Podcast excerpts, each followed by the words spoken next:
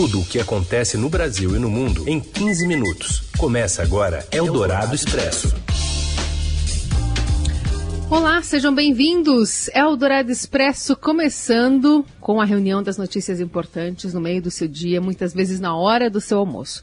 Eu sou a Carolina Ercolim, comigo o Digesto Heisen Abac. Hum, reunião sem aglomeração, cada um na sua aí, à distância e os ouvintes com a gente no FM 107,3 Eldorado, para quem a gente dá boa tarde. E para quem está no podcast, a gente não sabe o horário, a gente dá um oi. Vamos aos destaques desta sexta, 9 de abril. Após um período de restrições mais duras, São Paulo e Rio contrariam recomendações de especialistas e flexibilizam medidas de combate à pandemia. Jair Bolsonaro acusa Luiz Roberto Barroso de militância política por ordenar a CPI da Covid e cobra impeachment de ministros do Supremo Tribunal Federal. E ainda a liberação da justiça para a decisão entre Flamengo e Palmeiras em Brasília e a morte do príncipe Felipe aos 99 anos. É o Dourado Expresso. Tudo o que acontece no Brasil e no mundo em 15 minutos. Em uma reação ao novo revés sofrido no Supremo Tribunal Federal, o presidente Bolsonaro acusou hoje o ministro Luiz Roberto Barroso de militância política e politicalha.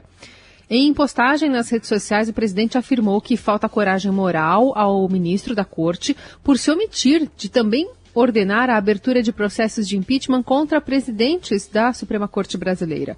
Ao falar com apoiadores na saída do Palácio da Alvorada, Jair Bolsonaro adotou um tom ainda mais duro e acusou Barroso de promover uma jogadinha casada com a oposição ao governo. A CPI não é para apurar desvio de recursos de governadores, é para apurar omissões do governo federal. Ou seja, uma jogadinha casada. Barroso, bancada de esquerda do Senado, para desgastar o governo. Eles não querem saber do que aconteceu com os bilhões desviados por alguns governadores e alguns poucos prefeitos também. Lá dentro do Senado tem processo de impeachment contra ministro do Supremo Tribunal Federal. Eu quero saber se o Barroso vai ter coragem moral de mandar instalar esse processo de impeachment também. Falta coragem moral para o Barroso e sobra ativismo judicial. Barroso, nós conhecemos o teu passado, a tua vida, o que você sempre defendeu como chegou o Supremo Tribunal Federal, inclusive defendendo o terrorista Cesare Battisti. Então, use a sua caneta para boas ações em defesa da vida e do povo brasileiro, e não para fazer politicalha dentro do Senado Federal. O líder do Cidadania no Senado, Alessandro Vieira, avalia que é possível individualizar as responsabilidades pela crise da pandemia a partir de fatos e apontar ações que entram na seara do crime na CPI da Covid-19. Em entrevista à Rádio Eldorado, o senador afirma que o presidente do Senado, Rodrigo Pacheco, ainda está irritado porque não pôde continuar fazendo o engavetamento da comissão, agora autorizada pelo Supremo Tribunal Federal. Ontem, o ministro Luiz Roberto Barroso determinou que Pacheco instaure a CPI da Covid. A determinação atende a pedido formulado pelos senadores Jorge Cajuru e Alessandro Vieira, que ainda rebateu a tese de que as investigações de ações e omissões do governo Bolsonaro vão atrasar o combate à pandemia. Me parece que todas as movimentações positivas que a gente teve no combate à pandemia se deram por pressão política e não o contrário. É, ontem a manifestação do presidente Pacheco foi muito infeliz. Ele chegou ao ponto de colocar em dúvida se a contratação de vacinas seria impactada pela CPI. Isso é uma coisa que a gente coloca na conta da emoção do momento, de uma forma muito emotiva, né?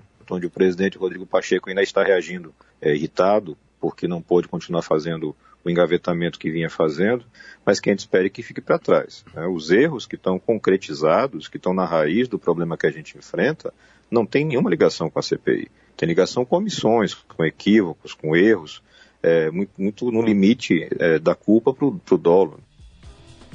O objetivo da CPI, de acordo com Vieira, é que se faça uma restituição ou uma reconstituição passo a passo do que aconteceu com o Brasil. Quais foram as decisões, as escolhas, como isso foi implementado e de que forma isso impacta a solução. Em sua visão, a investigação deve ser sóbria, equilibrada, respeitosa, mais efetiva na individualização das responsabilidades e dolos. Eu não acredito que a responsabilidade vai recair sobre uma pessoa só. Você tem um encadeamento de erros. Muita gente errou. É possível chegar à responsabilização individual, não tenho dúvida. É partindo, é, reforçando, dos fatos, dos documentos, para que você possa fazer isso de uma forma equilibrada, sem uma politização excessiva, mas é muito, muito provável que você consiga identificar responsabilidades diretas nos erros que foram cometidos, e aí você vai ter que ter uma mensuração, e essa mensuração no final é feita pelo próprio judiciário, de que se essa culpa ela representa efetivamente uma responsabilização criminal ou não. Eu acredito que a gente está nesse limite. A minha crença pessoal é de que sim. Alguns erros ultrapassaram o limite do aceitável e ingressaram na seara do crime. Mas isso a análise dos fatos deve identificar no futuro. Eldorado Expresso. Lideranças se unem contra vetos do presidente da República ao orçamento.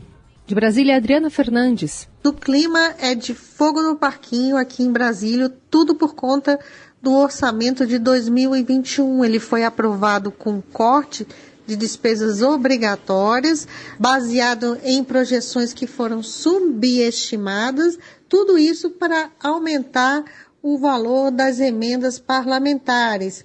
O Congresso, principalmente o presidente da Câmara, Arthur Lira, e o presidente do Senado, Rodrigo Pacheco, eles estão brigando com o governo para que não haja esse corte, que o orçamento não seja vetado, e isso tem causado um clima ruim entre Congresso e o governo.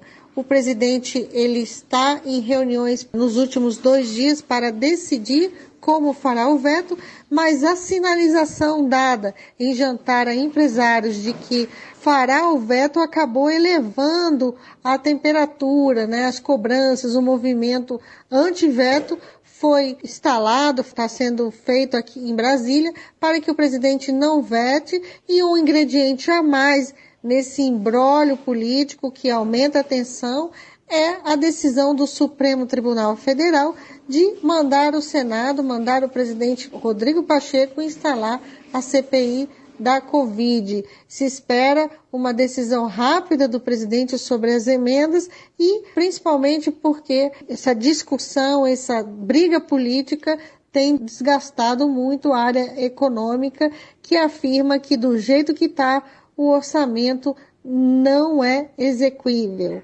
Muita disputa e ainda muitas incertezas que abalam os indicadores do mercado financeiro. Eldorado Expresso. Apesar das medidas mais restritivas e de um mega feriado de 10 dias, os números da Covid na cidade de São Paulo em abril ainda serão parecidos com os do pico do mês de março. A previsão é do secretário municipal da Saúde, Edson Aparecido.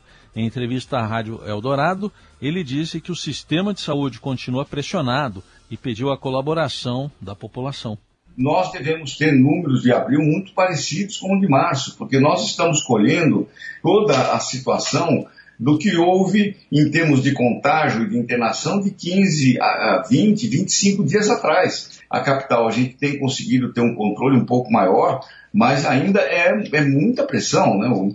É preciso muito cuidado, muito cuidado para que a gente evite né, o contágio nessa escala porque aí nós vamos ter mais internações e nós estamos trabalhando no limite.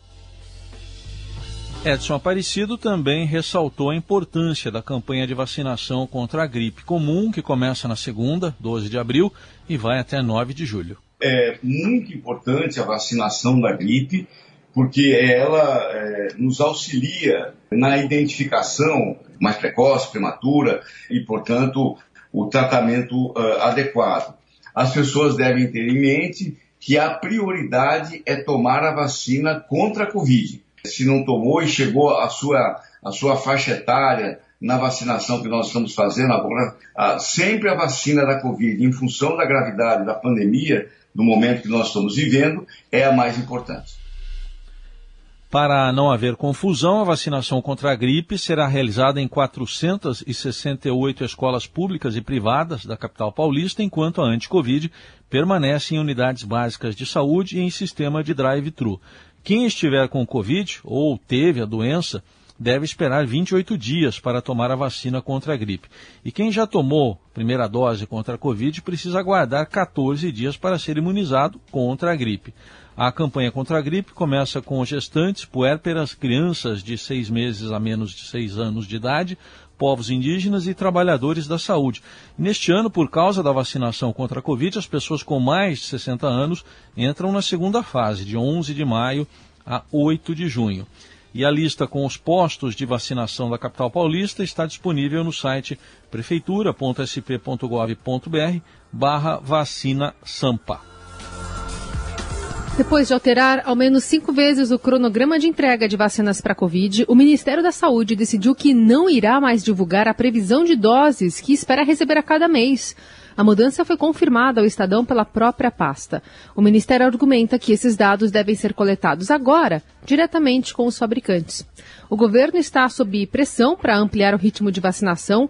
Por falta de doses, algumas cidades interromperam a campanha de imunização, como Belo Horizonte. E, pela previsão de fevereiro, o Brasil encerraria o mês de março com 68 milhões de imunizantes distribuídos, por exemplo. Mas, segundo dados de ontem, foram entregues 45 milhões de doses. Eldorado Expresso.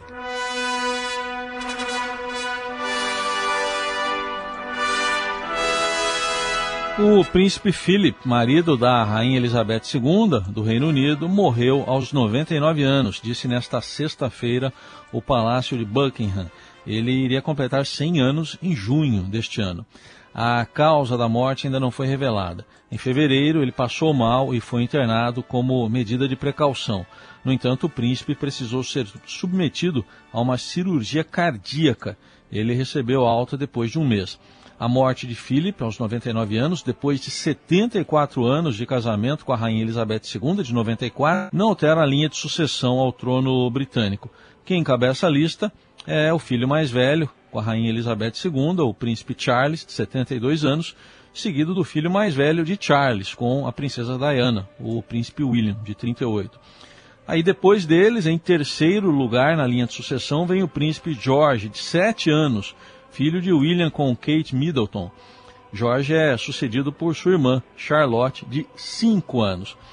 A dúvida é se o príncipe Harry, que mora hoje nos Estados Unidos e renunciou à realeza junto com a esposa Meghan, vai participar das cerimônias em homenagem ao avô depois de desavenças com Buckingham. Você ouve Eldorado Expresso. E a gente vai direto para o Rio de Janeiro saber do Caio Sartori como é que vai funcionar a flexibilização das restrições de circulação no Rio. Fala, Caio. Boa tarde a todos da Rádio Dourado. O Rio de Janeiro, né, a capital, anunciou hoje a flexibilização de algumas das medidas restritivas que vinham desde aquela pausa emergencial, né, dos feriados antecipados. Então, os bares e restaurantes, por exemplo, voltam a, a poder funcionar, mas só até nove da noite, enquanto as praias permanecem proibidas. Ou seja, é permitida ah, o exercício físico individual né, na areia e o banho e mergulho rápido no mar, mas sem permanecer na praia. Então, além de bares e restaurantes, também passam a funcionar é, o comércio não essencial, né, no horário limitado também, de 10 às 18. Clubes também com, esse, com essa restrição de horário até as, até as 21 horas. Enfim, uma flexibilização da prefeitura em meio a um possível sinal de, de melhora na rede de atendimento, né? Porque a versão da prefeitura é de que apesar da, do alto número de mortes da Covid, do país estar vivendo o auge da pandemia, os números da rede de atendimento aqui na capital fluminense eh, começam a demonstrar um efeito positivo das medidas das últimas semanas. Então, a tendência, segundo o prefeito Eduardo Paes e os técnicos da prefeitura, é de que esses números melhorem na, nos próximos dias e isso permite uma flexibilização para não paralisar tanto a atividade econômica. Então é isso, volto com vocês aí no estúdio. E o governo de São Paulo decidiu sair da fase emergencial, apesar da recomendação do Centro de Contingência de permanência por causa da gravidade da pandemia. Vamos ouvir o anúncio que foi feito pelo vice-governador de São Paulo, Rodrigo Garcia. Nós, a partir de segunda-feira, avançamos para a fase vermelha do Plano São Paulo.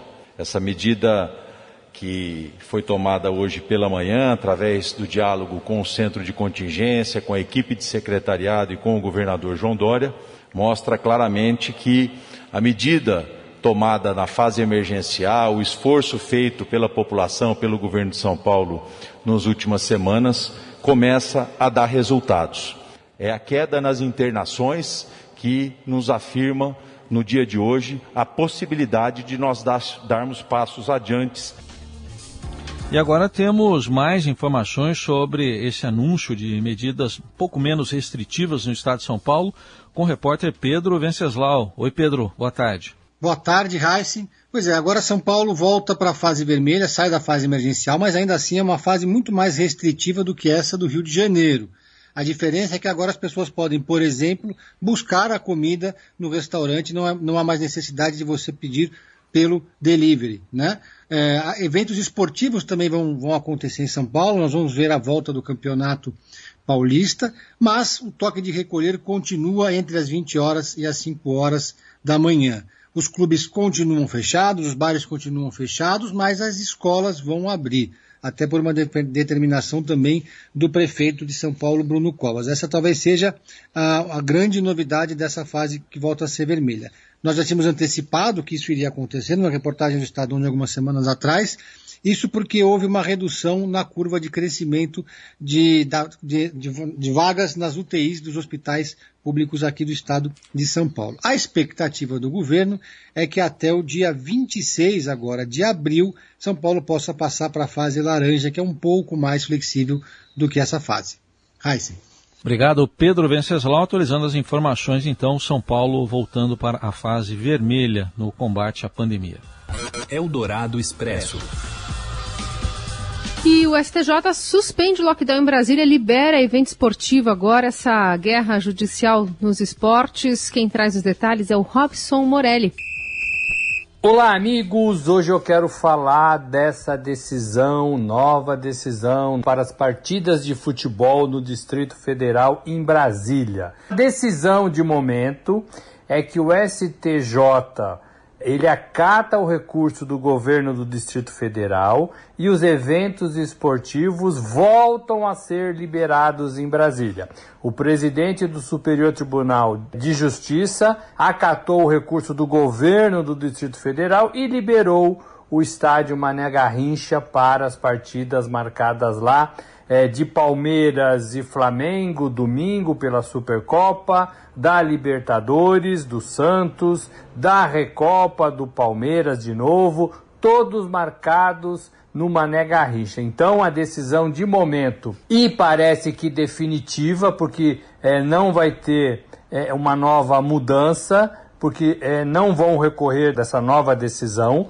Então os jogos vão acontecer em Brasília, no Distrito Federal. Vai, vem, vai, vem, vai, vem. A gente, em todo caso, vai ficar aguardando pelos próximos capítulos. É isso, gente. Falei, um abraço a todos, valeu!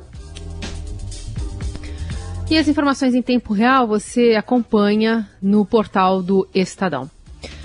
Ficamos por aqui. Segunda-feira tem mais uma edição fresquinha do Eldorado Expresso. Valeu, Heisen. Valeu, Carol. Gente, obrigado pela companhia. Bom fim de semana para todo mundo.